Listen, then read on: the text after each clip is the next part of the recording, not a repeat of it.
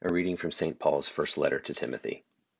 Timothy, my son, aim at righteousness, godliness, faith, love, steadfastness, gentleness. Fight the good fight of the faith. Take hold of the eternal life to which you were called when you made the good confession in the presence of many witnesses.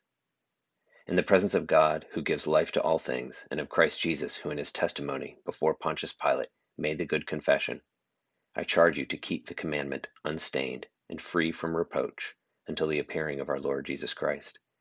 And this will be made manifest at the proper time by the blessed and only Sovereign, and King of kings, and Lord of lords, who alone has immortality, and dwells in unapproachable light, whom no man has ever seen or can see. To him be honor and eternal dominion. Amen. A reading from the Gospel of St. Luke.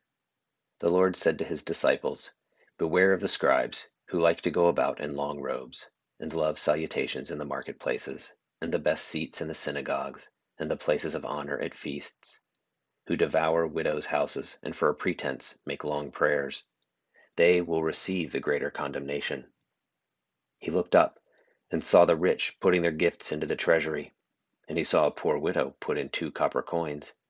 And he said, Truly, I tell you, this poor widow has put in more than all of them, for they all contributed out of their abundance but she, out of her poverty, put in all the living that she had. Having said this, he proclaimed, He who has ears, let him hear.